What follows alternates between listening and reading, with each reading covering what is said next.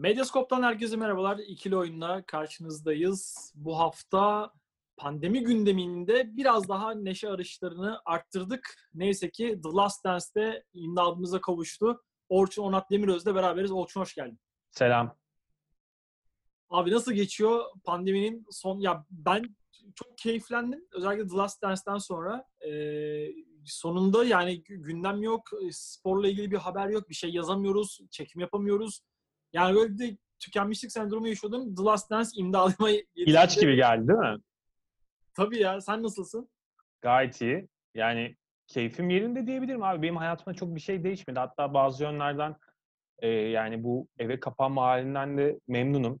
İşte hani işim dolayısıyla ajansa gitmek zorunda e, kalmıyorum artık. Evden çalışma formatına geçtik iyice. O yüzden hani benim hayatımda çok bir şey değişmedi. Sadece daha fazla e, evde vakit geçiriyorum. Bu da hani izleme ve okuma rutinime yansıdı. Yani daha fazla zaman ayırabiliyorum izlemeye ve okumaya. O yüzden mutluyum yani. Çok dert etmiyorum.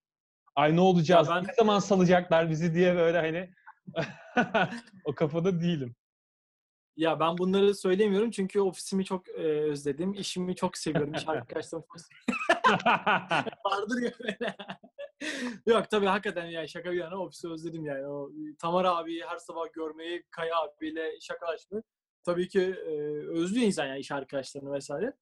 O bir miktar özledim ama Açın işte Zoom'dan bağlanın kardeşim.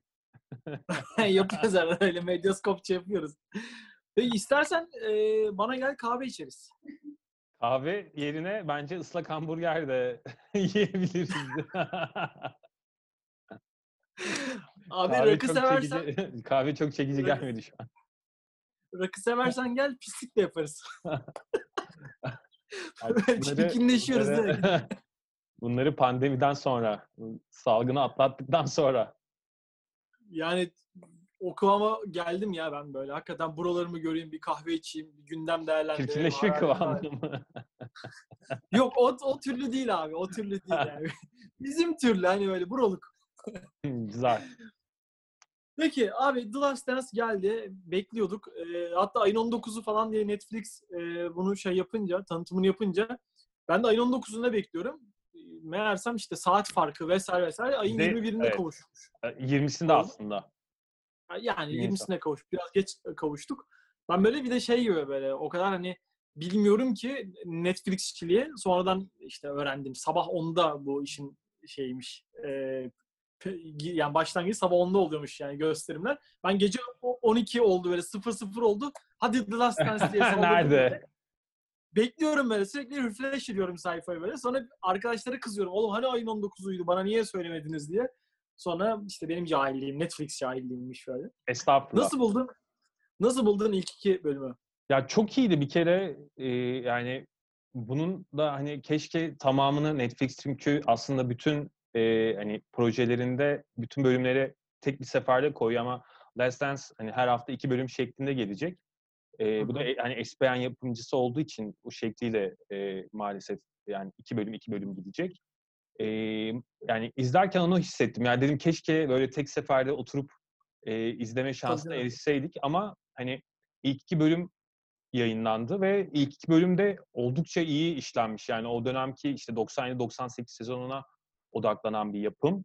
E, ve o e, sezon yani aslında yani her şeyin tamamıyla e, belirlendiği bir sezon. Yani işte hani e, Phil Jackson takımdan ayrılacağı belli ve işte hani takım içerisindeki e, sorunlar belli falan. Bunları çok iyi e, yansıtan bir belgesel olmuş. İlk iki bölüm e, dolayısıyla hani benim çok e, olumlu bir e, puan verdiğim bir iş olmuş diyebilirim. Yani özellikle Jerry Krause ve e, Pippen krizini ilk iki bölümde e, evet. işlemişler.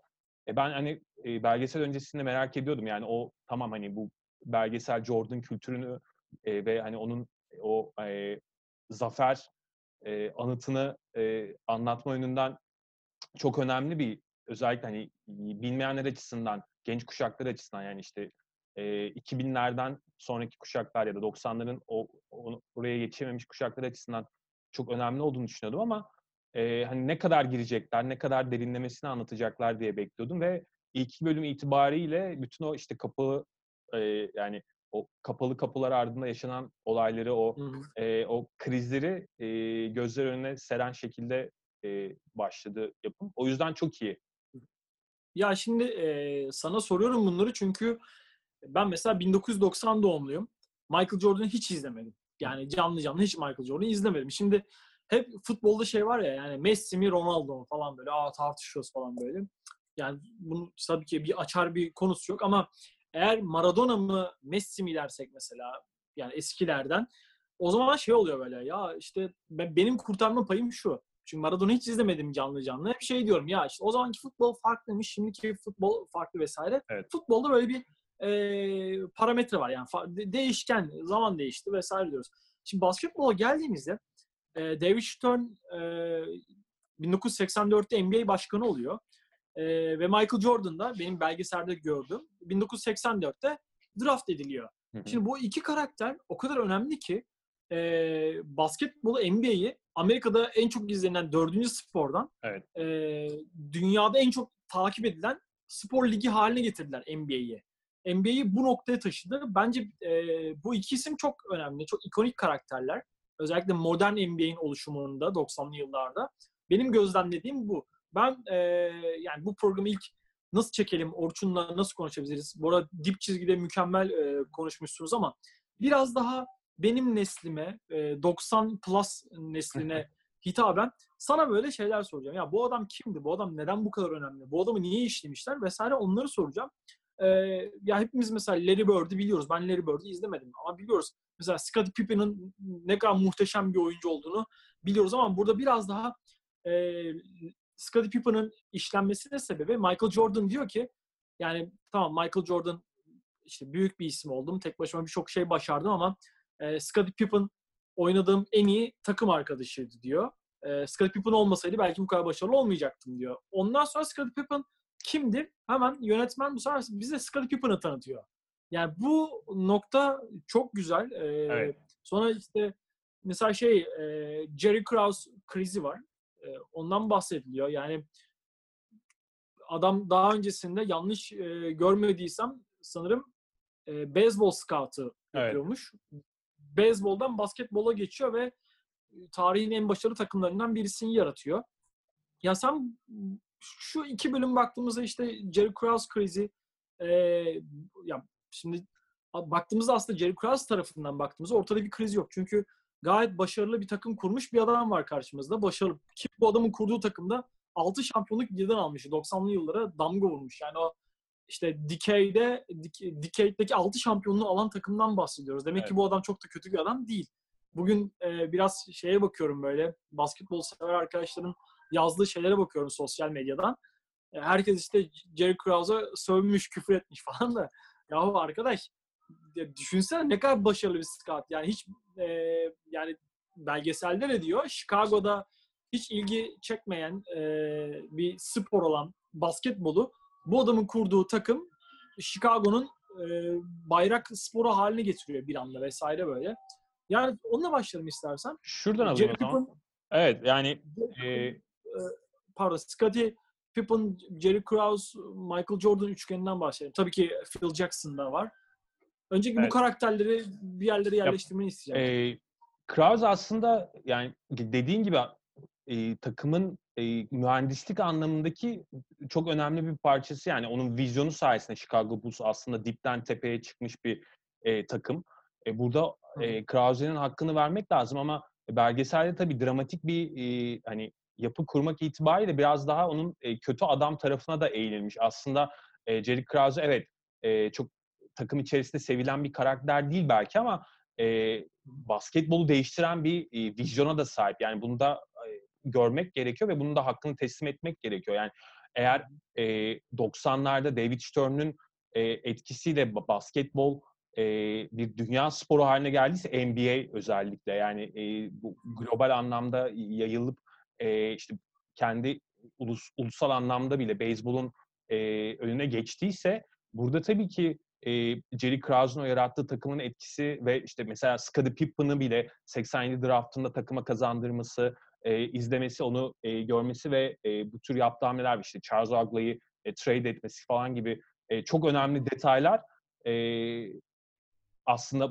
sonuç veren ve meyve veren e, hamleler. Bu anlamda Jerry Krause e, iyi bir yönetici ve işini doğru şekilde yapan bir yönetici. Prosese inanıyor yani sürece inanıyor ve e, yani takımın e, kimyasının oyuncular bazında yani tekil olarak onlardan daha büyük olduğunu inanıyor ve bir, bir başarı gelecekse bunun e, sadece e, bir süperstar e, üzerinden değil de bir e, hani takım nüvesi olarak yani bunu hem yönetim anlamında hem e, takımın e, kimyası anlamında olarak görüyor. O yüzden bu anlamda da işini fazlasıyla e, yapan bir karakter ama işte onun da farklı e, sorunları var. Bu belgeselde de aslında iyi şekilde işleniyor. Yani e, işte yani biraz e, Fed Little Boy e, durumu söz konusu ve hakikaten e, yani bu bu anlamıyla da çok dalga geçilmiş bir karakter. Üzerine çok gidilmiş. Scottie Pippen'ın oradaki durumu şöyle.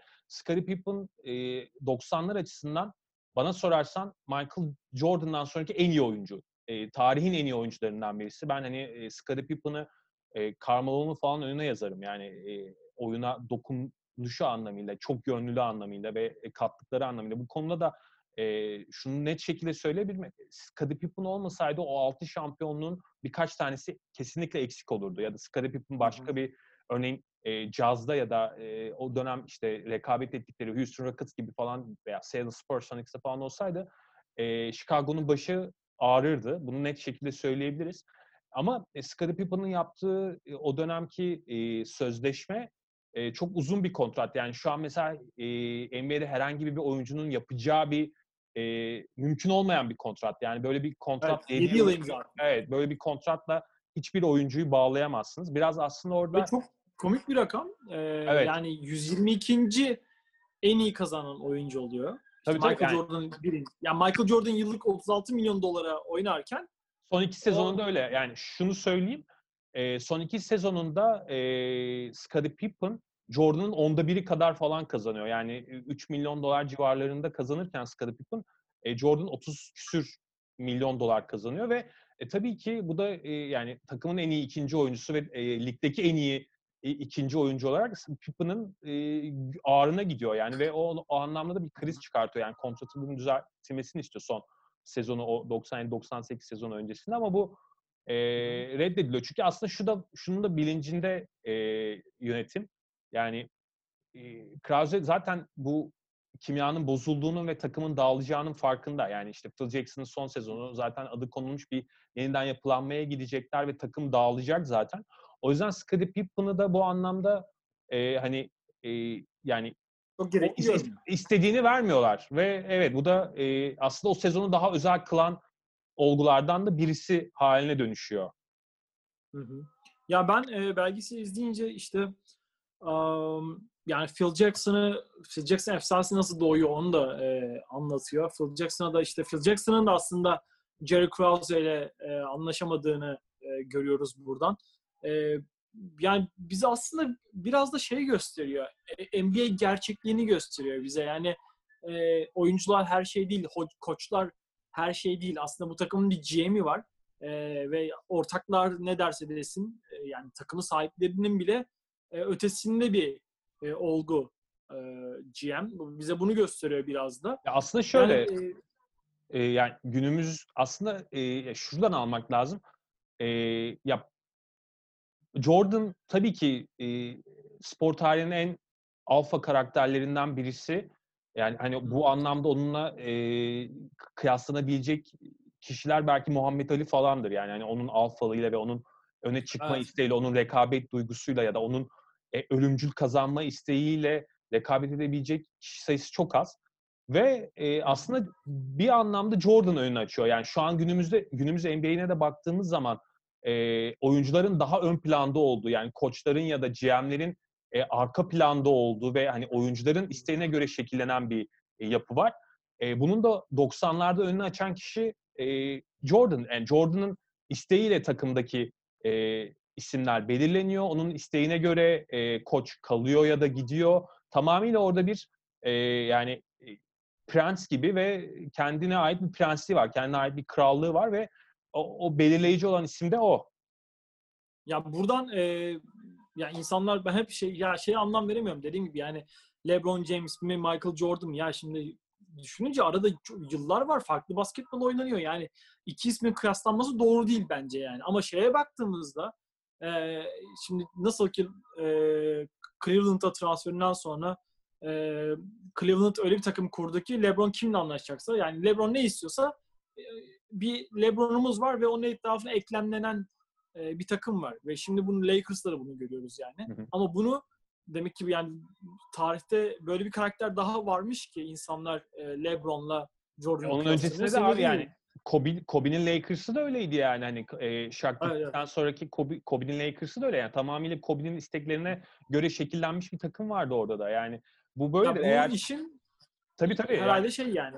E, eğer elinizde ilk- böyle bir süperstar varsa tabii ki e, ilk önce onun isteklerine göre e, oluşturmak zorundasınız. Yani onun e, mutlu olması gerekiyor öncelikle ve onun istediği organizasyonun sağlanması gerekiyor. Yani Jordan açısından da böyle. Jordan sonuçta o dönem e, bir popstar yani bir ikon ve e, hatta pankartlar falan açılıyor yani e, kendisi için ve hani e, Popa'dan daha e, ünlü bir karakter ve nereye gitse Evet, evet. e, insanlar peşinden koşturuyor. Şimdi böyle bir karakter Yani- varken takımınıza e, yani ne GM ne koç e, tabii ki onun önüne geçemez. Ne takım sahibi yani tamamıyla e, kırmızı halıyı sermeniz gerekiyor onun önüne. Ve hani Jordan da açıkçası şunu da söyleyelim yani e, Jordan çok zor bir karakter. E, bilmeyenler aslında bu belgesel bu yönüyle de çok iyi. Çünkü Jordan kültürü kültüne çok yetişememiş e, yeni jenerasyonlar açısından onun e, o e, yani onun o bütün o e, karakterini daha yakından e, tanıma fırsatı verecek bu belgesel.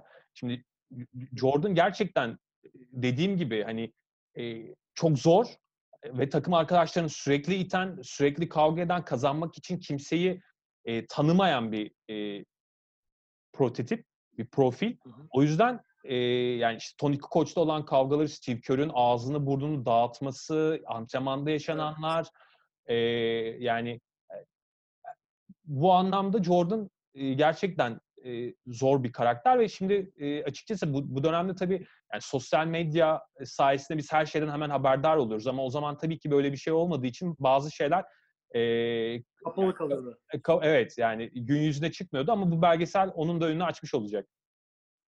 Yani e, özellikle şu Steve Kerr'le e, şimdi Steve Kerr dediğimiz zaman herkes önüne ilgiliyor artık yani evde konuşurken bile böyle bir, bir dikkate geçiyorsun falan böyle.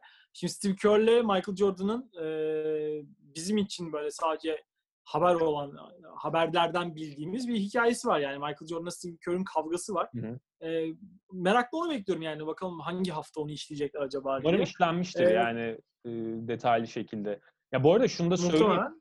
E, yani Jordan o takım dağıldıktan sonra e, Pippen dışında neredeyse kimseyle görüşmüyor. Yani hani Rodman'la ilişkisi zaten çok yakın değil. İşte e, Hı hı. diğer e, o şampiyonluğu kazandığı isimlerle olan ilişkisi çok böyle arkadaşlık üzerine bir ilişki yok. Ya oradaki temel İş motivasyon arkadaş. e, tabii tabii temel motivasyon tamamıyla şampiyonluk kazanmak üzerine ve hedef üzerine. O e, o da dağıldıktan sonra yani o e, o mission'da tamamlandıktan sonra, görevde tamamlandıktan sonra e, Jordan aslına bakarsan yalnız da bir karakter. Hı hı. Kahve içtiğimi görünce gülüyorsun. Onu da fark etmedim değil. Köpük mü? Ee, yani evet dediğin gibi e, yani Dennis Rodman'ı ben biraz daha çünkü yani herhalde modern basketbol tarihinin en aşırı e, imajlarından birisiydi. tabii. Dennis Ya- Rodman. Hatta hala günümüzde de öyle bir karakter gelmedi galiba. Ya şunu söyleyelim. e, e, bu şampiyonluklar o kültürün yaratılmasındaki en önemli etmen. Ama daha önemli bir şey de var orada. Yani hem Jordan hem Dennis Rodman o dönemin aslında bunlar yıldızları. en, en büyük Yani özgüvenleri televizyon yıldızları bunlar. Yani e, Evet, bu evet, açıdan evet. da değerlendirmek Olur. gerekiyor aslında o Chicago Bulls takımını. O dönemin yani de- e, dikkat çeken profilleri bunlar. Ya parantez içinde söylüyorum bizi dinleyenlere ve izleyenlere Deniz ya bilmiyor herkes biliyordur muhtemelen yani şey nacizane bir bilgilendirme yapıyorum.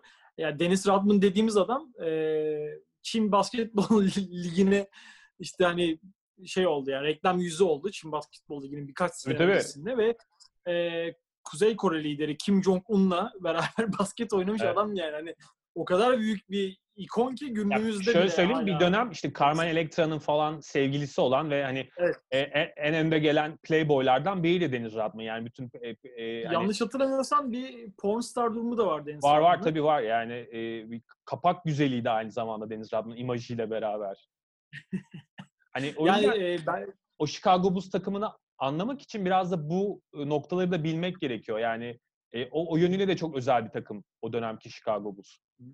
yani şey gibi değil işte e, ben izledikçe biraz 90'lardaki basketbol biraz daha anlamaya çalışıyorum çünkü günümüzdeki işte e, işte günlük bir buçuk saatlik antrenmanın e, ardından artı bir saat daha ben antrenman yapayım formda kalayım diyen LeBron James ya da günümüz basketbolcuları yok. Bu adamlar aynı zamanda televizyon yıldızları, e, dergilerde, magazinlerde e, yer alan yıldızlar, işte gece hayatları, işte partiler vesaire böyle yaşayan adamlar ve e, sabah bir şekilde antrenmana gelip antrenman yapan e, Yani o- o insanlar. dönemler e, biliyorsun MTV çok e, önemli bir e, mecraydı. Yani bunlar gerçekten o dönem o dönemde böyle hani MTV yıldızı diyebileceğimiz yıldızlar yani hani o, o yönüyle öne Evet. çıkan isimler. Evet, özellikle Deniz Radman yani çok enteresan bir karakter ve o da işte e, bilmiyorum şey şimdi tam herhalde yani bir, şey, bir şekilde kıyaslayamıyorsun o demiş. Şimdi diyeceğim ki yani Shaquille O'Neal mı Deniz Radman mı desem Ay, mesela yani. Şöyle böyle. kıyaslayamazsın. Basketbol analitiği değişti. Yani basketbolun Evet. oynanma biçimi değişti. O yüzden e, bu dönemle e, kıyaslayamazsın tabii. Şu an mesela Pace and Space'in egemen olduğu çok daha başka bir basketbol oynanıyor. 90'larda daha işte yarı sahaya yığılan, daha e, düşük tempolu bir basketbol oynuyordu ve daha farklı bir e, ekol vardı. E, daha belki e, fiziksel bir e, ekol vardı. O yüzden bu anlamda yani basketbol analitiği aslında 2000'ler sonrasında gelişti. E, o yüzden 90'lar da kendine has bir dönem. Evet o yüzden çok enteresan yani adamlar hem rockstar bir yandan e, bir yanlarına bakıyorsun inanılmaz atletler, sporcular.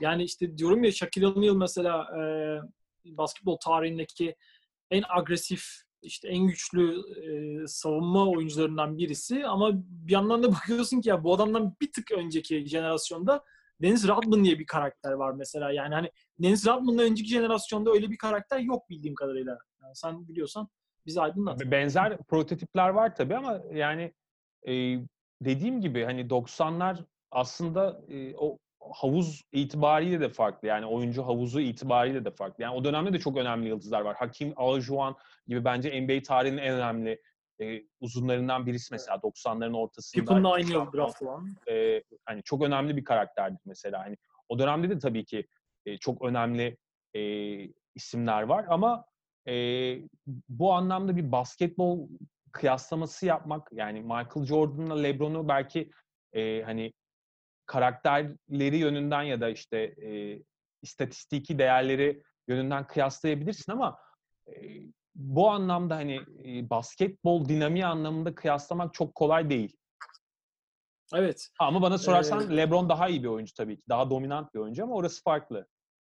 Ya işte orası fark onu diyorum yani. Şimdi LeBron atlet yani sporcu falan. Hani öyle bir durum var şimdi ama Michael Jordan hem işte dediğin gibi hem pop star Yani Michael Ee, Jordan da ama bahsettiğimiz isim de gelmiş geçmiş en iyi skorer. Yani hani o yüzden bu tür ya evet evet yani e, çok enteresan. kıyaslamalar çok yerine oturmuyor.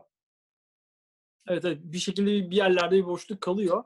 Ee, yani şeyi senin az önce de bahsettiğin Jordan işte 97 sezon öncesinde e, Chicago Bulls şeye gittiğinde Paris'e hazırlık e, turnuvasına gittiğinde işte Paris'teki işte yanlış görmediysem belgeselde görmüştüm. Fransız L'Equipe gazetesinin ön kapağı olduğu gibi Jordan Tabii. fotoğrafıydı ve o e, aynı gazete o gün Papa'dan da bahsediyor ama yani belgeselde diyor yani Papa'dan bile daha e, önemliydi, gündemdeydi o gün Paris halkı için e, diyordu. Evet. Yani çok en, çok enteresan şeyler var. E, bakalım ilerleyen günlerde önümüze neler çıkacak. Ben de sana bol bol e, abi biz ne izledik diye sana tekrardan dönüp dönüp soracağım. Tabii tabii. Her zaman. Peki e, bir şey dikkatimi çekti. Yani basketbol tarihinin en önemli figürlerinden birisi Larry Bird. E, LeBron James ilk e, playoff e, mücadelesinde yani ilk playoff demeyelim sakat olduğu yıl Hani 7 dakikalık e, süre koyuluyor ya maç başına. Evet. Hangi sezondu şu an tam hatırlamadım. 89 86. sezonu muydu? 86 sezonu. E, sakatlanıyor. İşte çabucak geri dönüyor, iyileşiyor.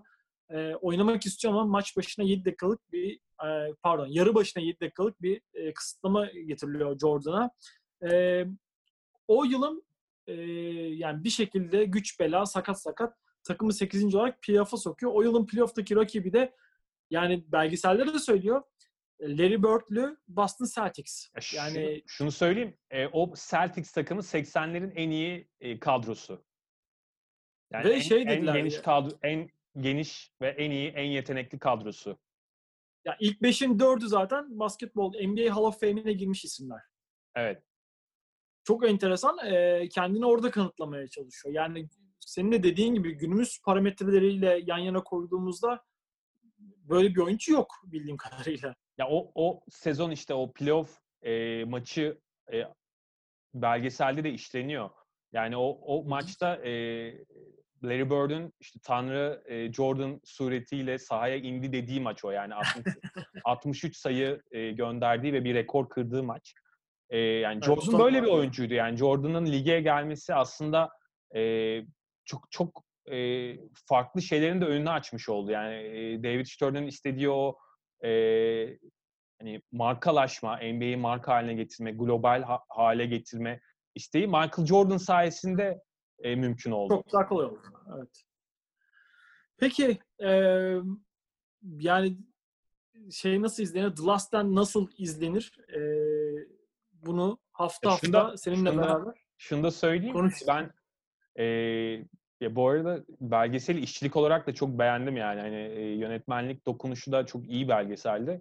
E, hani o olay örgüsünü ve işte zaman akslarını falan çok iyi kurmuşlar.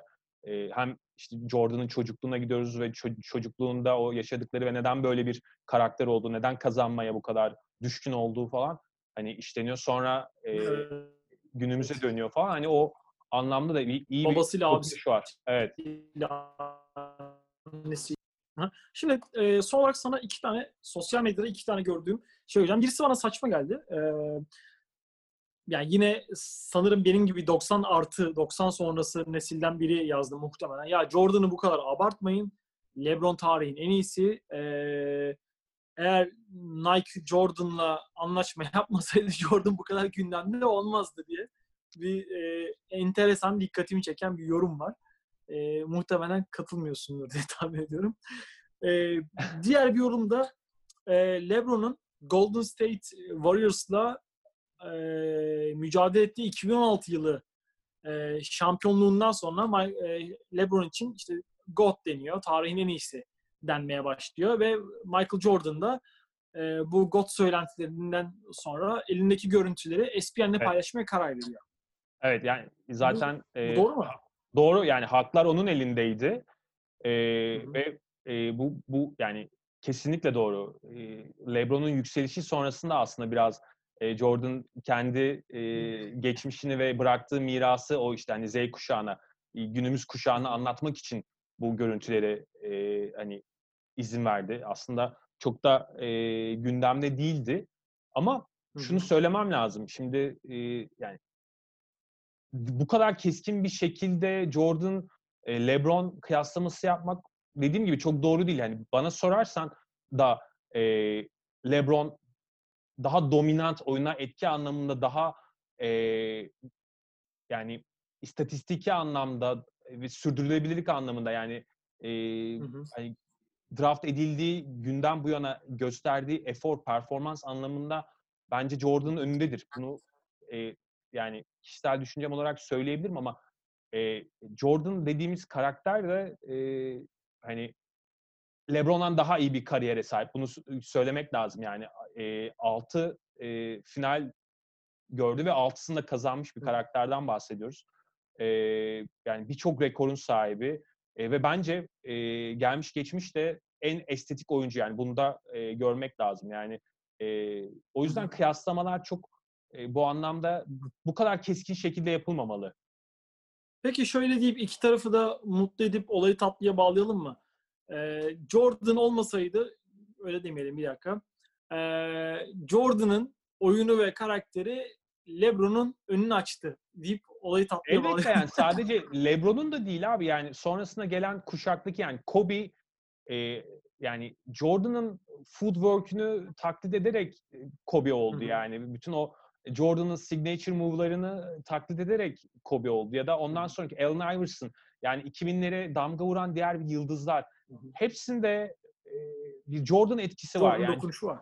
e, bu böyle hani Le- LeBron'a da sorsan tarihin en iyisi olarak Ce- Jordan diyecektir tabii ki. O yüzden Tabii canım Hani, zaten e, e, 23 numarayı giymemin sebebi Jordan diyor LeBron. O yüzden hani Jordan'ın aslında bıraktığı şey, bıraktığı miras şampiyonluklardan da öte bir şey. Yani o oyuna dair bıraktığı başka bir şey var orada da. Başka bir e, başka bir miras var. Büyüklüğü başka bir büyüklük yani. O, o yüzden onu sadece Onun statistik onun büyüklüğü kupalarla, şampiyonlarla, ölçülmez, ölçülmez. şampiyonluklarla- ölçülmez. Yani Peki yani bilmiyorum son lafını sen son cümleleri sen toparla da sonra toparla. yani son olarak bu, bu belgesel gerçekten e, Chicago Bulls'un e, o hani geleneğini anlamak için o e, nasıl e, dipten yukarıya doğru çıktığını anlamak için ve e, Jordan karakterini anlamak için gerçekten bir maden niteliğinde. Bence belgeseli bu yönüyle izlemek gerekiyor. Yani e, zaten bilenler eminim ki biyografilerden ya da farklı belgeseller üzerinden e, zaten biliyordur. E, ama bilmeyenler açısından e, çok iyi bir iş. Ya bir de benim gördüğüm kadarıyla e, Michael Jordan'ı sadece iyi bir karakter olarak göstermiyor. İşte Jordan röportaj esnasında küfür de ediyor. Yani beyazıyla siyahıyla yani iyisiyle kötüsüyle Evet, evet. Michael Jordan'ı bize gösteren bir yapım olmuş. Jordan zaten kendisi de şey dedi yani hani bu belgeselden sonra muhtemelen e, beni birçok insan e, sevmeyecek dedi. E, öyle. Yani Jordan'ın da tabii ki e, yani her insanın e, karanlık tarafları olduğu gibi elbette ki Jordan'ın da var. Bakalım e, sevgili Orçun Onat Demiröz'le beraber nasıl pandemi gündeminde The Last Dance izlenir ilerleyen haftalarda tekrardan karşınızda olacağız. Bizi Spotify'dan ve YouTube'dan 2 Ekstra olarak takip etmeyi unutmayın. Aynı zamanda Apple Podcast'te de e, iddialı şekilde varız. Yani biz iddialıyız da pek şey, henüz o kadar iddialı şekilde gelemedik. Orçun ağzına sağlık. ne demek her zaman. Ee, umarım şu pandemi gündemini atlatırız da ilerleyen haftalarda e, seni kahve çağırırım. Bakalım. Peki, Sadece kahveye gelmem. Abi işte bakacağız artık yani rakı mı olacak yoksa neydi ıslak hamburger mi olacak bakarız. Evet Medyascope izleyenleri dinleyenleri bu haftada ikili oyun ekstranın sonuna geldik. Haftaya tekrardan Orçun Onat Demiröz'le The Last Dance'i ve e, basketbol gündemini değerlendireceğiz. Şimdilik hoşçakalın. Görüşmek üzere.